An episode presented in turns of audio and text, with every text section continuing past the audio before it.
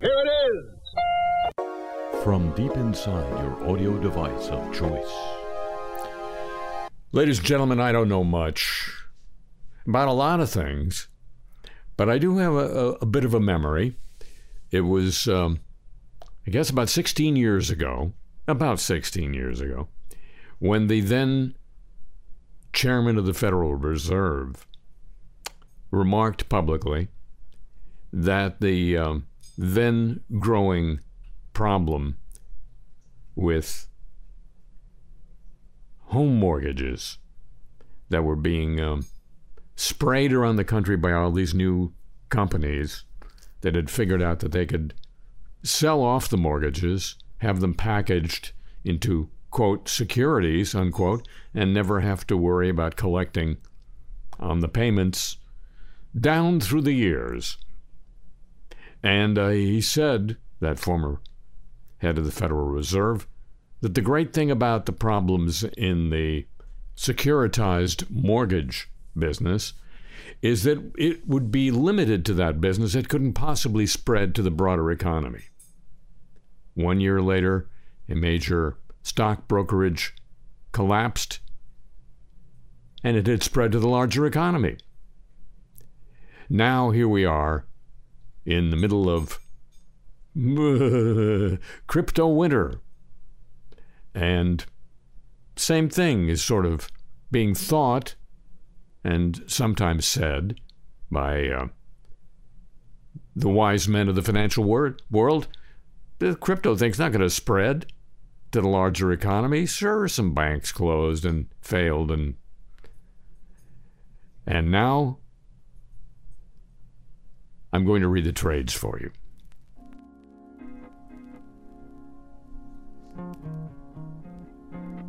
This from advertisingage.com. NFT creators are abandoning Web3 over disappearing royalties. yes, I'm going to read it for you. Right here, right now. Creators are the backbone of the Web3 space, fueling the content behind NFT projects and uniting culture with the crypto adjacent world. But many are packing up and heading out as their financial incentives dry up. About 80% of my creator friends are done with Web3, says Coco, a well known NFT artist, founding member of the digital art, art collective Stardust Society. Without a steady flow of creators, brands would lose the source of their primary partnerships. And Web3, the source of its creative potential. Quote, if you're not rewarding creators, you get a lack of creative output, unquote. Jeremy Cohen, head of Web3 investment at the ad agency Publicis Group. This means less content for new projects and more emphasis on the financialization of existing assets. The very problem that's forcing out creators in the first place. The root issue has to do with royalties. Coco said, or fees that are programmed into NFT smart contracts, which enable creators to receive a small cut for every token's resale. In November, Ad Age reported on how these payments were being sidestepped by an increasing number of marketplaces.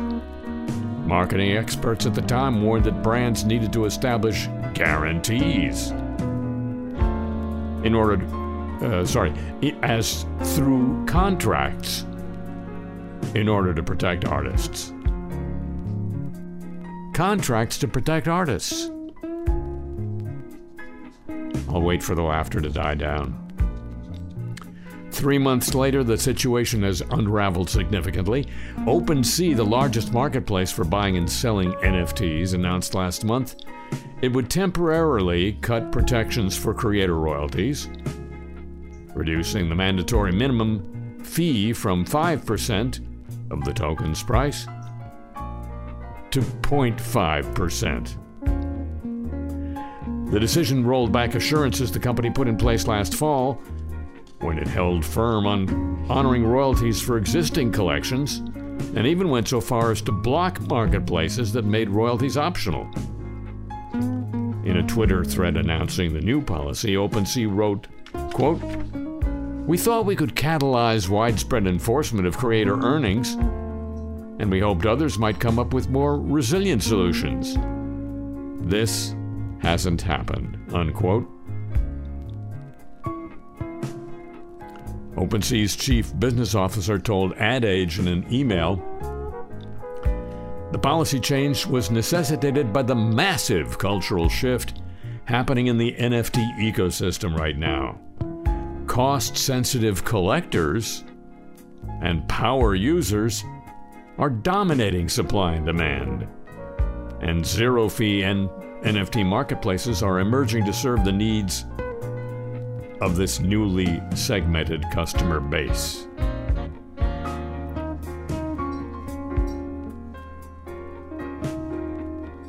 Fed up, creators are fleeing the space. Mido is a former NFT artist who dropped out of Web3 in August. She told Ad Age that while her departure predated this reversal, the general treatment of creators contributed to her leaving. Quote, the creator friendly, democratizing environment was nothing more than a meaningless ad campaign to onboard more people in Web3 and increase the liquidity of associated coins. Unquote. Lynn Dai, co founder and chief executive of a Web3 technology company, said that even his brand clients have been shocked by the deterioration of creator royalties.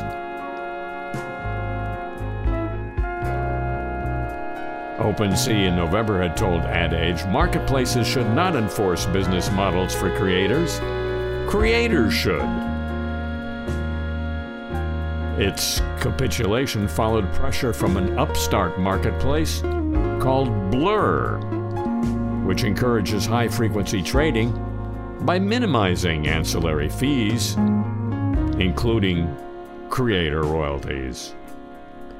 That business model has propelled Blur past OpenSea as the top NFT marketplace in terms of monthly trading volume.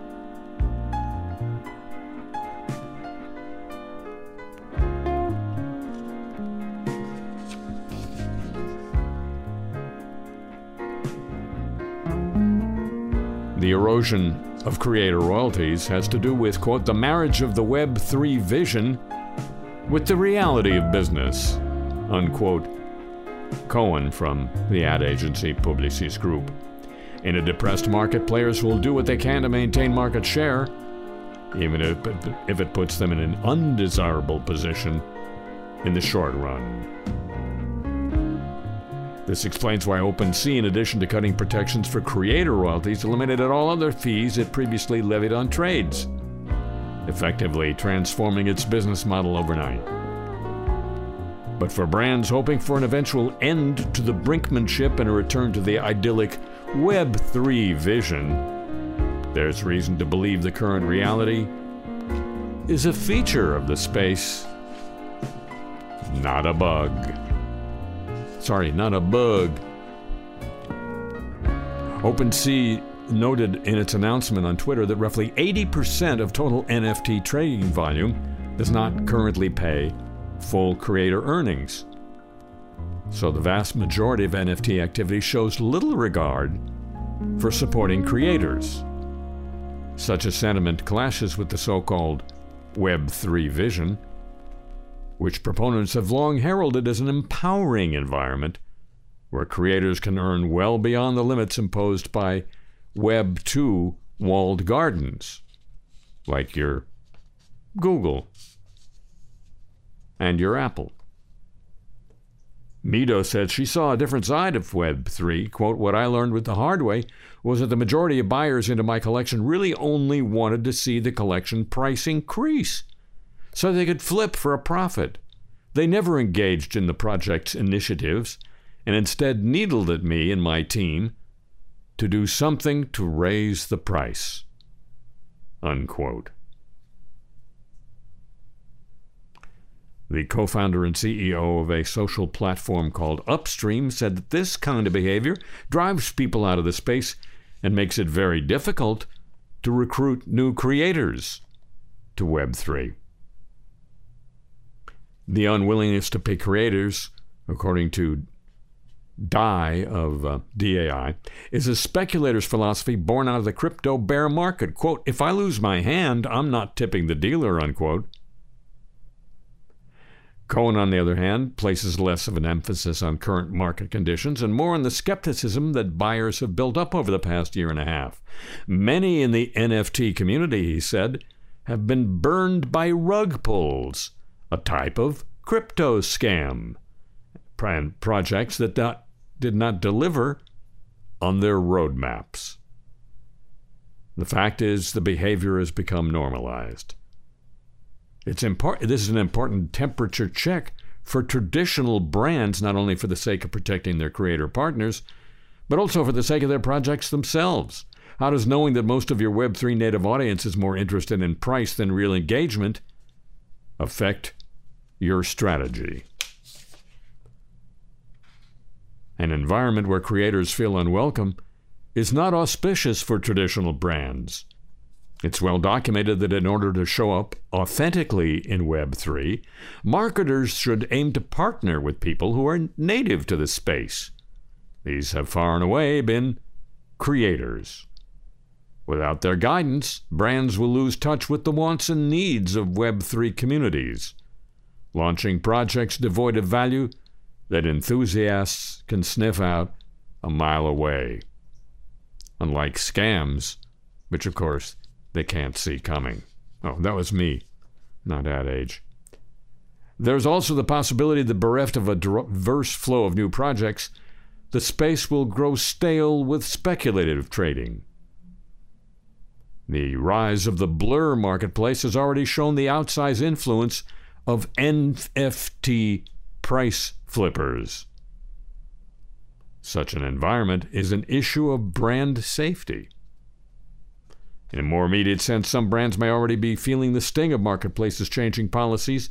Adidas teamed with Prada a year ago for a digital art project called Resource that combined NFTs from 3,000 creators, each one of whom would receive a cut of revenue for each sale of their token.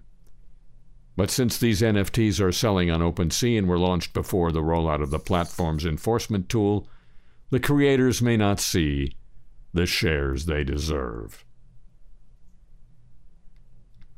Quote, decisions like this put our promises to our creators up in the air, which goes against our values as a brand, wrote a VP of Adidas Web3 focused Three Stripe Studio. She continued, We hope for a wider change in marketplace approach that reaffirms and supports our collective need to reward creators for their work. Last month, a Web3 influencer and founder of NFT minting platform Manifold wrote on Twitter, quote, Creators are the heart of Web3. If we're not supporting creators, then what are we even doing here? Unquote. A question that occurs to more than one person when I read the trades for you. Copyrighted feature of this program. Hello, welcome to the show.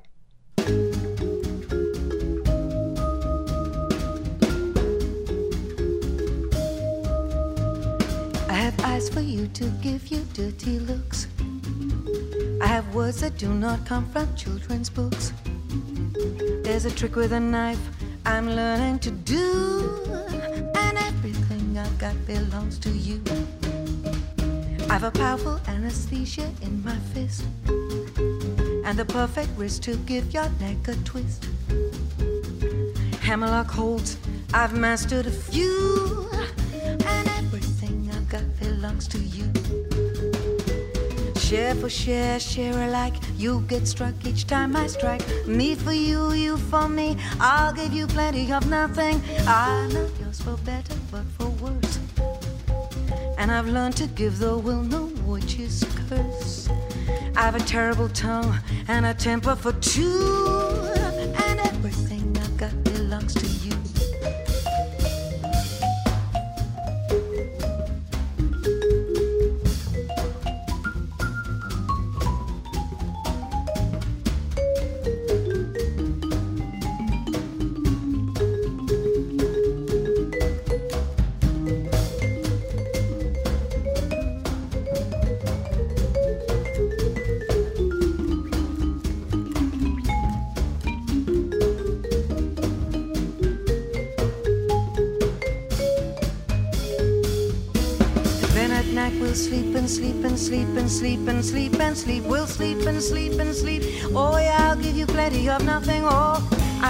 For better, but for worse. And I've learned to give the will no witch's curse. I've a terrible tongue and a temper for two. And everything I've got belongs to you.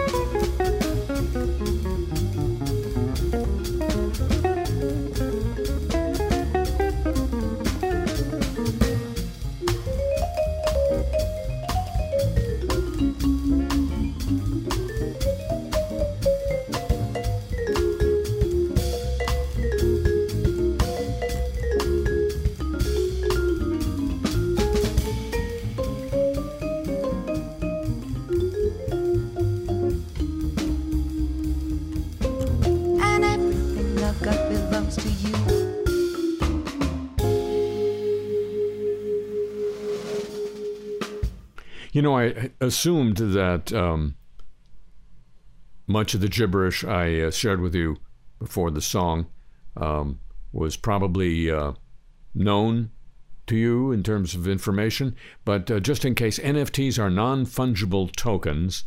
These were introduced a couple of years ago, and they're digital files which you can buy, and what you own is the right to say that you own it because it can still be copied perfectly, endlessly by anybody else in the world.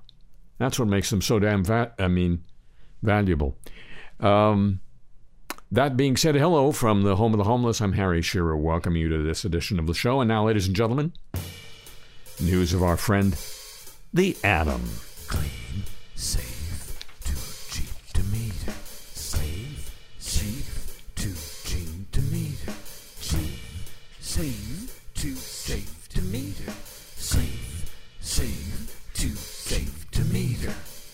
Well, as you probably know by now, if you've been listening to this program or just paying attention generally, uh, France is the country, at least in the uh, developed world, most dependent on nuclear power for its electricity supply. Now, France's nuclear safety watchdog, called ASN, has ordered energy utility EDF to inspect about 200 pipe weldings across its 56 nuclear plant fleet after discovering three additional additional cracks this week according to the regulator in addition to a major corrosion related crack on the Penly 1 reactor in Normandy that was revealed earlier this week. The watchdog attributed that to faulty welding in a nuclear plant. Two fissures on the Penly 2 reactor and the Cattenom 3 reactor in Moselle were disclosed, would, sorry, disclosed on Thursday. An EDF spokesperson, that's the French nuclear utility, said the two newer cracks were due to, quote, thermal fatigue, unquote, in a nuclear plant. That's a good thing, right? It happens when very hot and cold water meet inside pipes, causing the steel to dilate, contract, and become more fragile over time. EDF regularly inspects its pipes via ultrasound for this phenomenon during maintenance, according to the spokesperson. Latest defects and watchdog scrutiny come as France and Britain announced a new energy partnership this week to strengthen cooperation on nuclear power. including construction of power stations, innovation, and safety. Neither the French president nor the British prime minister mentioned the nuclear operators' latest setbacks after they held a bilateral summit.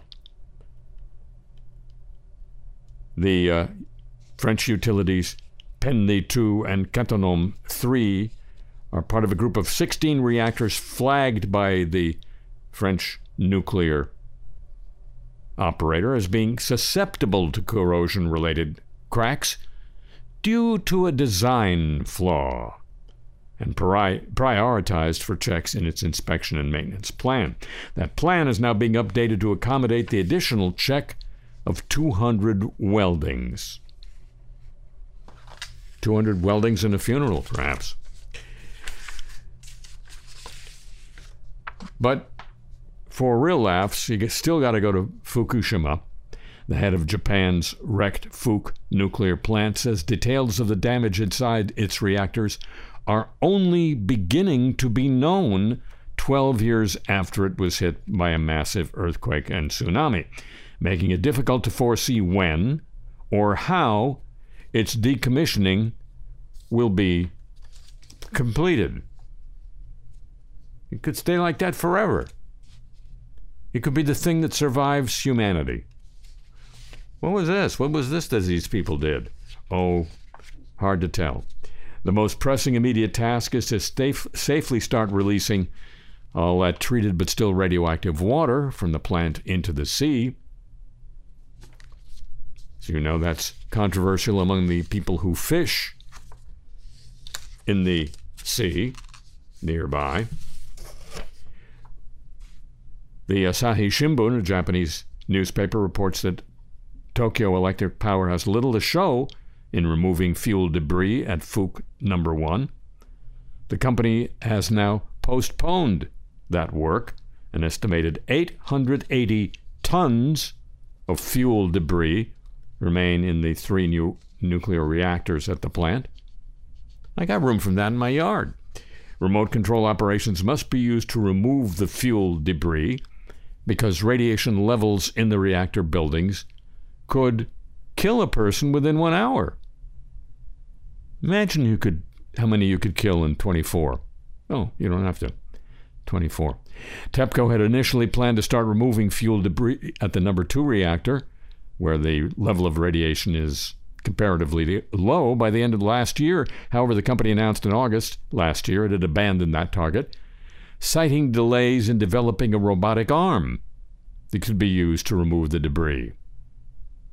Well, try a leg. The company set a new target to start the removal work in the second half of this fiscal year. The government and TEPCO aim to complete the decommissioning of the stricken plant between 2041 and 2051. Okay, any bets it'll be 2071? Come on. The company's first goal is to test the retrieval of only several grams of fuel debris. It still hasn't decided how it will conduct large scale removal. And it's also not explained when it will start removing fuel debris at the number one and number three reactors. A submergence method is under consideration to um, remove the debris from the number three reactor.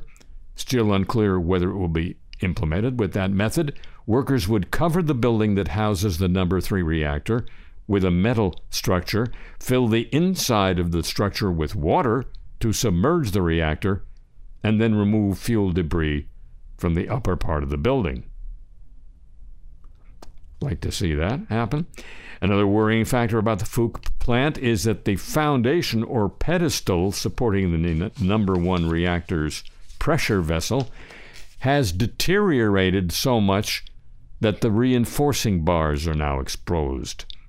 Concerns have been expressed about the earthquake resistance of the newly weakened pedestal. Oh, there are never going to be any earthquakes there. Dateline Madrid, Spain said Monday it has asked the United States to begin procedures to remove soil. There's that soil again, contaminated with radioactivity. Ditto. After a midair collision dumped four U.S. hydrogen bombs near a southern Spanish village nearly 60 years ago. The Associated Press is reporting that this week. None of the bombs exploded, but the plutonium filled detonators on two went off, spreading several pounds of highly radioactive plutonium 239 across the landscape around Palomares. That's more than one Palomar. The foreign ministry said there would be no more details given on the petition from Spain until there's an official reply from the United States. Both countries signed a statement of intent in 2015 to negotiate a binding agreement to further restore and clean up the Palomares site and arrange for the disposal of the contaminated soil at an appropriate site in the United States. Yeah, bring it here. Um, I, I see a lot of hands of communities that want it. Oh, those aren't hands.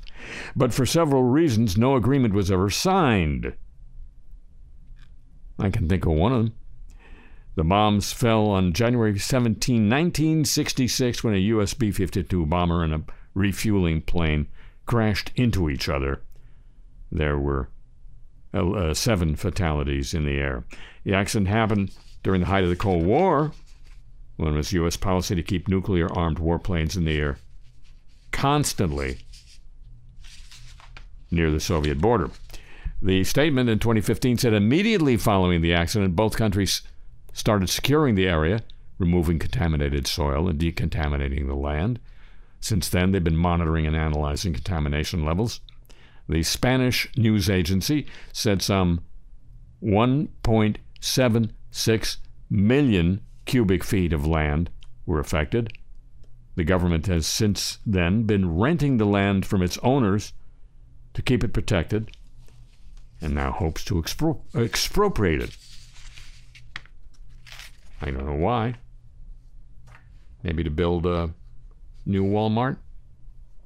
And amid the biggest reported missile attack on Ukraine in weeks, the UN's Atomic Energy Agency, IAEA, said this week the Zaporizhia nuclear power plant had to switch to backup generators once again after losing all power, like the power to keep it cool enough to not set off a nuclear explosion. It's the first time the site has lost all power since last November, the sixth time that all off-site power has been cut since the Russian invasion more than a year ago. The UN agency said power had been restored after 11 tense hours of being completely disconnected. Plant's been occupied, uh, occupied, as you know, by Russian forces since the first few days of the war. IAEA experts are deployed there, and Ukrainian civilians continue to operate the plant under the watchful eye of Russian troops. That sounds like a cool setup. Uh, visiting Kiev this week, the UN Secretary General said the IAEA had been fully mobilized to try and preserve the safety and security of nuclear facilities at the plant and throughout Ukraine, called for the full demilitarization of the entire area around Zaporizhia. Each time we're rolling the dice, and if we allow this to continue, he said, time after time, then one day our luck will run out. Unquote. He warned there's enough diesel on site for 15 days to uh, run the backup power for the plant's essential needs, but the situation at Europe's largest nuclear power station remains, in his word, critical. He uh, added that uh, given the critical nature of the situation, he is astonished by the complacency of the international community. Yeah, big deal. And now,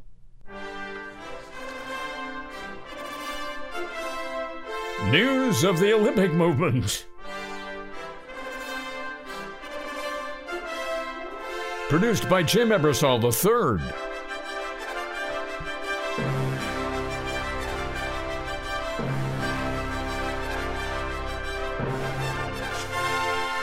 The International Olympic Committee confirmed this week that confidential discussions are underway with six places about hosting a future Winter Games. But the IOC declined to name the additional bidders. In a statement to the Salt Lake City newspaper Deseret News, the IOC press office said the Switzerland based organization is taking part in informal exchange and continuous dialogue, capital C, capital D, with a number of potential hosts and interested parties, capital I, capital P, for future Olympic Winter Games. All such discussions are non edition specific until a targeted dialogue, capital T, capital D, is open for a particular edition year of the Games. The IOC respects the confidentiality of potential hosts as they work toward the development of the public and private dimensions of their project. That was uh, said in partial explanation of the secrecy. The uh, pair of mystery bidders comes amid issues with the other cities in the running. Salt Lake City is willing to host in 2030, but has stated a preference for waiting until 2034 because of the feared financial impact of back to back Olympics in the United States, since LA is the site of the 28 Summer Games. Sapporo in Japan has paused its 2030 bid amid a widening Olympic bribery and bid rigging scandal involving the 2020 Summer Games in Tokyo. Vancouver has yet to reverse the British Columbia government's rejection of a request for a pledge of more than a billion Canadian towards hosting what would be the first indigenous led Olympics. Olympic observers say the IOC is trying to attract bidders by showing plenty of cities want to winter games after likely hosts pulled out in recent years. For the 2022 Winter Games, the IOC was left with the choice of Beijing, China, or Almaty, Kazakhstan. The IOC is, quote, trying to fatten up the pile, unquote. Mark Conrad, director of the sports program at Fordham University School of Business in New York City, possibly by including places that previously, ex- previously expressed interest but never publicly launched bids. These include Barcelona, where infighting among communities in the Pyrenees Mountains scuttled a 2030 bid, as well as the so called European super bid involving France, Switzerland, and Italy that may have already fallen apart. They're playing coy, which is not unusual for the IOC, Conrad said, noting it doesn't have to disclose who's bidding. That's Mark Conrad at uh, Fordham. There's no ob- obligation for them to be transparent. Seeking to have more options, or seeming to have more options, he said, gives them leverage. If only one city is bidding, they can lose leverage regarding issues like sponsorship, the host city contract, things like that. Cities that want to host an Olympics have no choice but to go along, Conrad said. And accommodations might be far from optimal for the athletes competing at the 2024 Olympics in Paris. Concerns were raised over the lack of air conditioning in the athletes' village in January. Then Paris Mayor Anne Hidalgo doubled down on the idea last week. The Olympic Village, currently under construction in the Saint Denis area, was designed to have rooms six, sorry, 11 degrees cooler than the outdoor temperature in an effort to be environmentally friendly. The construction chief of uh, the public body responsible for building the Olympic infrastructure, Solideo, says it's a question for society. Do we collectively accept being at 11 degrees less and having an excellent carbon footprint? Or do we say it's not okay and we're ready to downgrade the carbon footprint? He uh, suggested if the requirements were to change, air conditioning could could be added to the rooms. The geothermal cooling plan is expected to save 45% on emissions compared with air conditioned spaces. Paris 2024 organizers have suggested if national Olympic committees are willing to pay for air conditioning at the village, they could do so. But the Paris mayor has objected to the idea on environmental grounds. Quote, the buildings were designed to face the climate of 2050.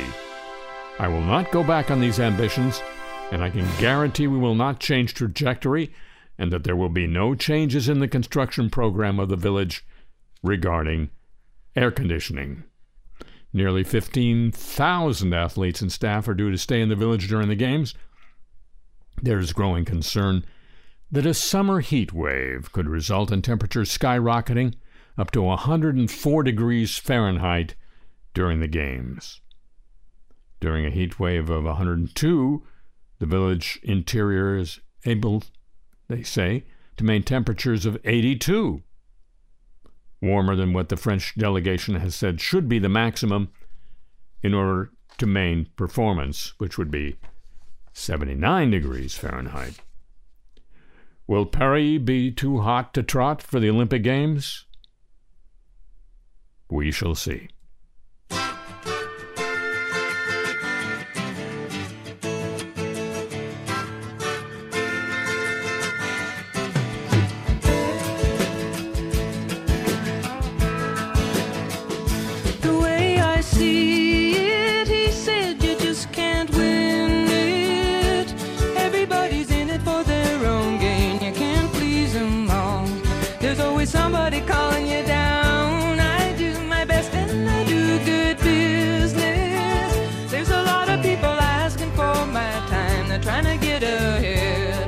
They're trying to be a good friend of mine. I was a free man in Paris. I better than alive. Nobody was calling me up for favors. No one's future to decide. You know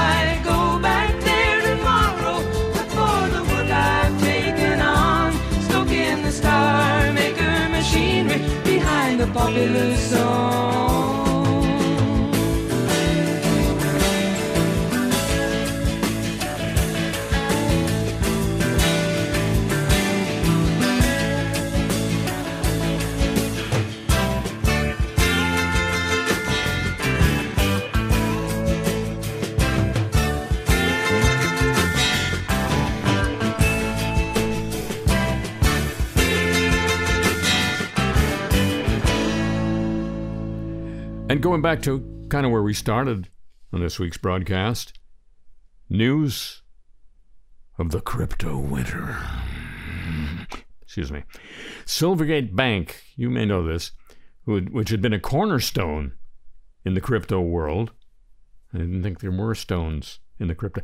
Announced its closing and returning deposits in a press release.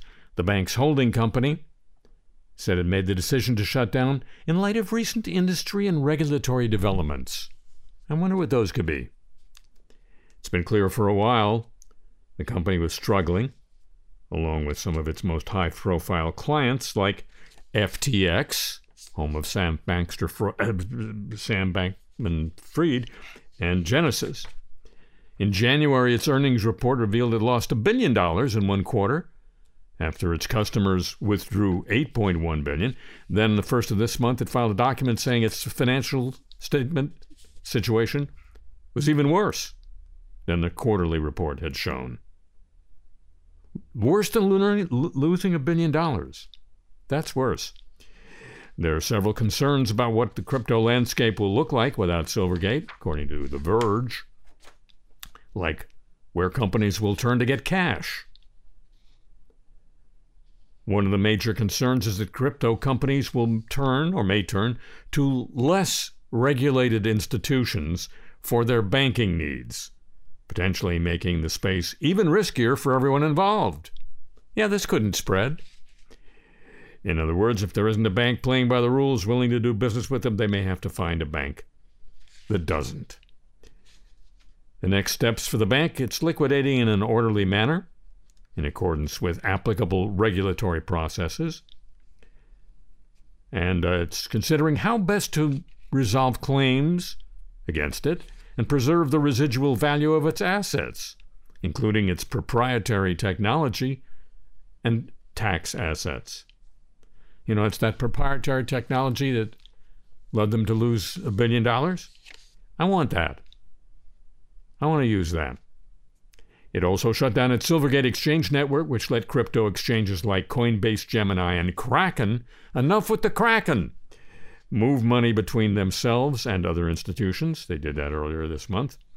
As all of this has been happening, companies like Coinbase, Crypto.com, home of the Lakers, and Paxos have started moving away from the bank. Even the Tether stablecoin took the opportunity to distance itself from the institution.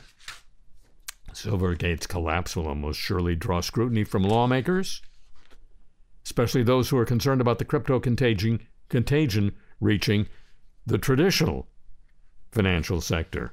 As I said, gonna spread.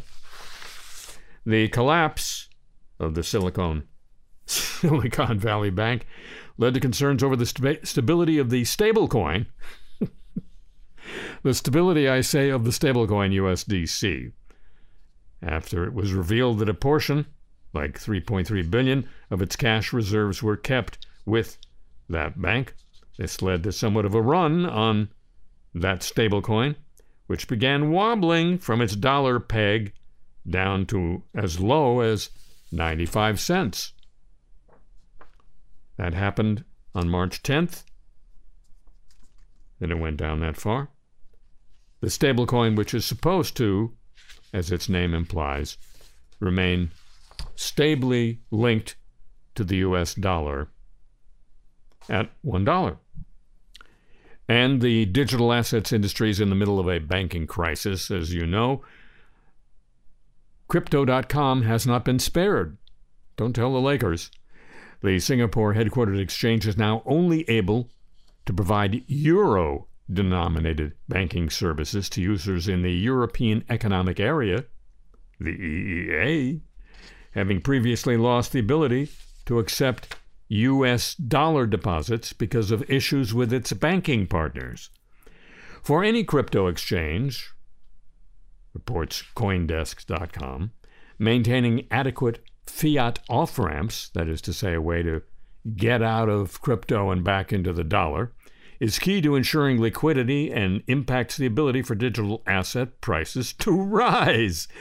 Market analysts attributed a 10% drop in Bitcoin prices in January to Binance, another one of these outfits, halting transfers to US dollars.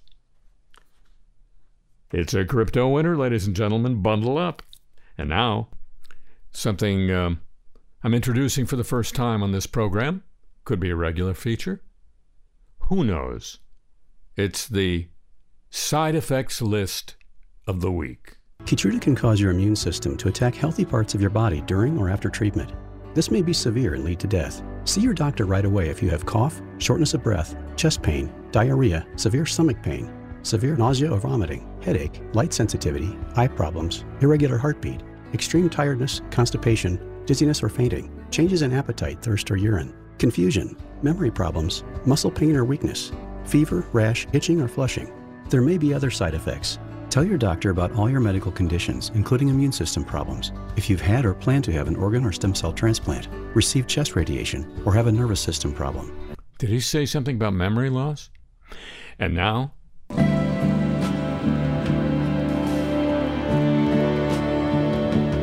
We're so sorry. A New Hampshire hotel has issued a public apology three weeks after a box of passports was mishandled and destroyed, causing immense stress and travel delays for a group of students visiting from England. Reports the Boston Globe. We've heard a lot of anger and disappointment these last two weeks in response to an unfortunate, regrettable situation that occurred involving one of our visiting ski groups. The management of Kancamagus Lodge said in a statement. First and foremost, we're deeply sorry, management said. We take full responsibility and offer a genuine apology to our guests and community. We have a responsibility to protect our guests and their information. Unfortunately, we fell short of this responsibility, and our actions have threatened the trust of our guests that we've built over the years. Unquote the statement. What happened is mid February, a manager spent some time organizing the back office, gathered items to toss in the dumpster. Among the items that person grabbed was a box of passports belonging to one of the hotel's international ski groups. The box was accidentally put in our private, secure on site dumpster, management wrote. Our scheduled contracted garbage disposal company emptied the, the dumpster and promptly destroyed all contents. Hotel officials discovered what happened after one of the group's chaperones asked where the box was, as they wanted to add another passport to the collection. To our horror, says management, there was no way to correct this action and return the passports to our guests. And they are sorry. So are the guests. A math teacher at Lake Worth, Florida Community High School, uh oh, was recently reassigned after he was involved in a racially charged incident during class.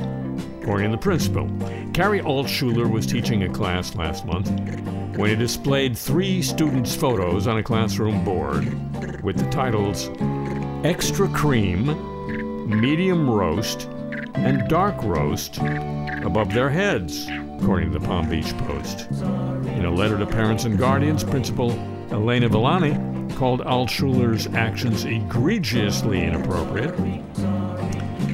Said the contact, the content had no place in any school setting or anywhere for that matter. Following the incident, the principal said school administrators intervened, elevating the matter to the school district's Office of Professional Standards. Altschuler was reassigned to a position where he does not have contact with students. Here, teach this gar- garbage can. The teacher will remain in that role during the course of an internal investigation, according to the school.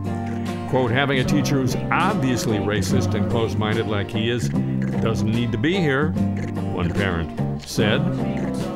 Altschuler has been teaching at the school for the last three years.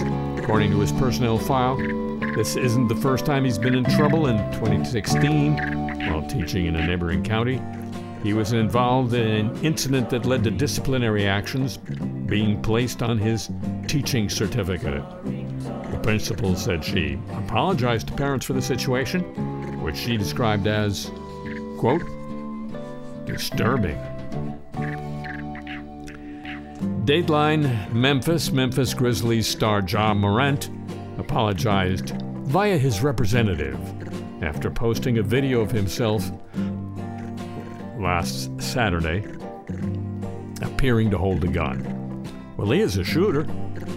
Quote, I take full responsibility for my actions last night. I'm so sorry to my family, teammates, coaches, fans, partners, the city of Memphis, and the entire Grizzlies organization for letting you down.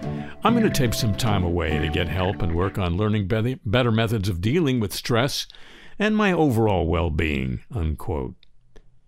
He's uh, 23. Yeah, sounds like a 23 year old wrote that. The Grizzlies had already announced same day that he'd be away from the team for at least the next two games. His Instagram and Twitter accounts have been deactivated.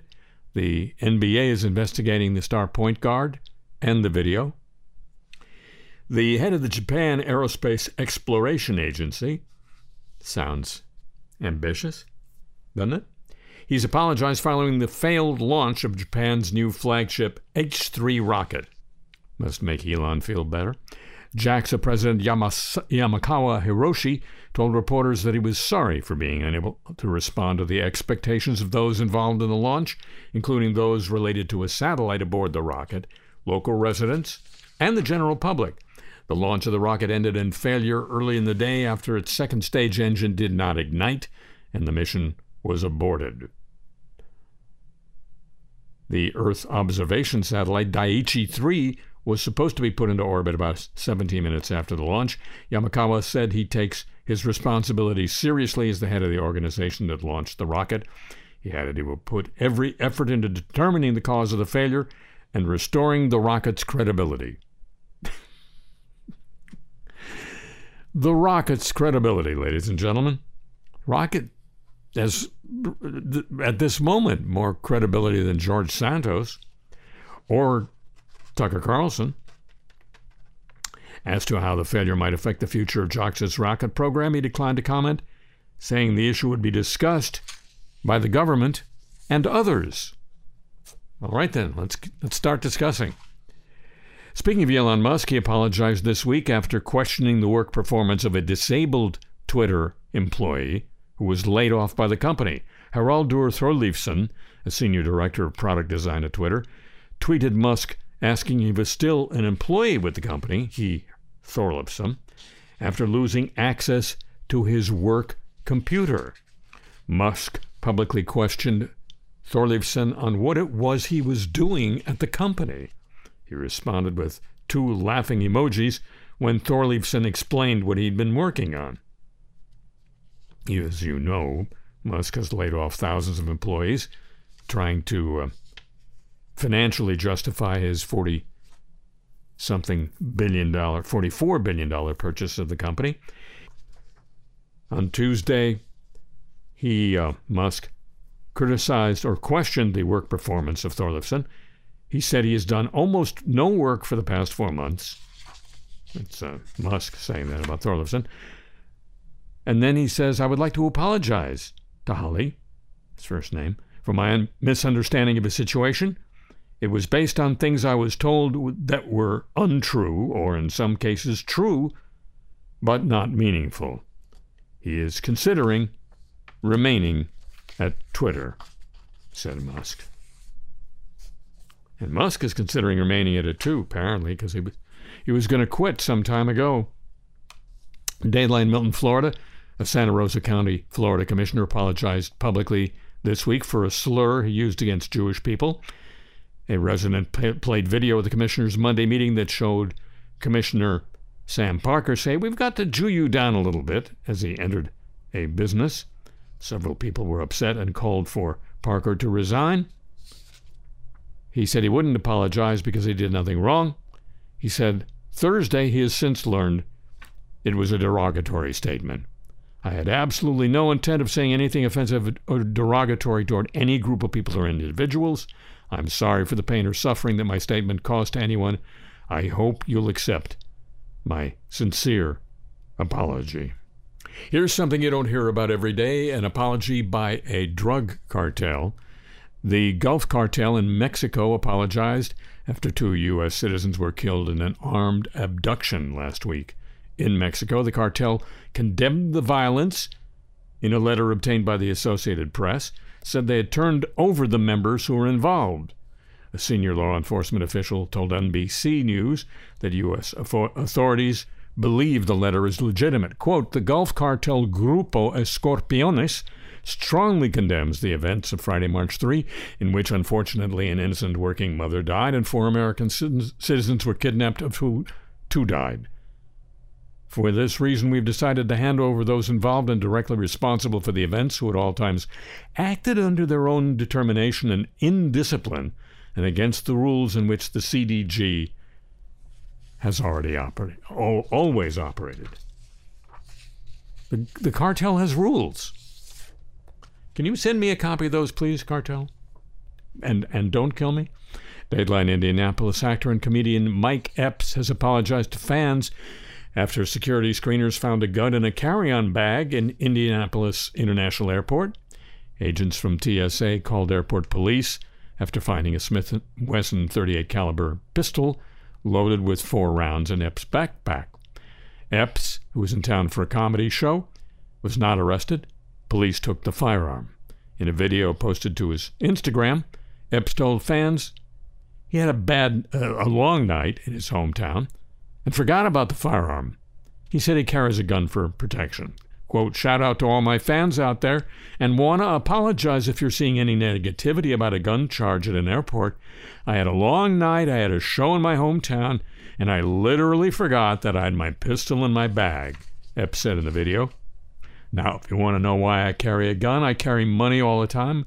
I be having jewelry on, and these dudes is out here robbing people. So I want to make sure I make it clear that I ain't out here doing nothing wrong but I keep a gun on me because I got to protect myself. Sometimes I'm not with my security, so just want to let y'all know that I'm still on some positive vibes.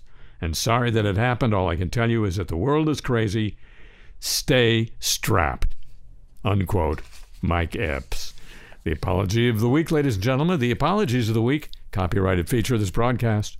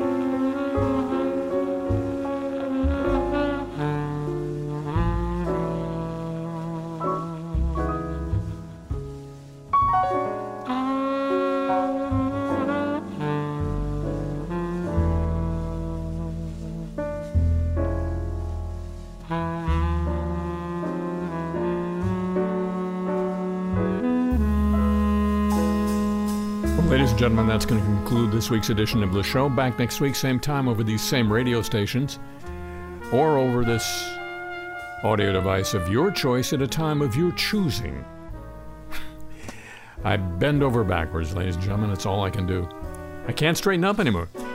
And it'll be just like crypto winter not spreading to the rest of the economy. If you'd agree to join me then, would you? Already, thank you very much. Uh huh. Tip of the show chapeau to the San Diego desk, to Pam Halstead, and to Thomas Walsh at WWNO New Orleans for the help with today's broadcast. The email address for this program, your chance to get Cars I Talk t shirts, ask your dad, and uh, the playlist of the music you heard here on, all and much more at harryshearer.com. And I admit it, I'm still on Twitter at the Harry Shearer. The show is produced by Century of Progress Productions and originates through the facilities of WWNO New Orleans, flagship station of the Change is Easy radio network. So long from the home of the homeless.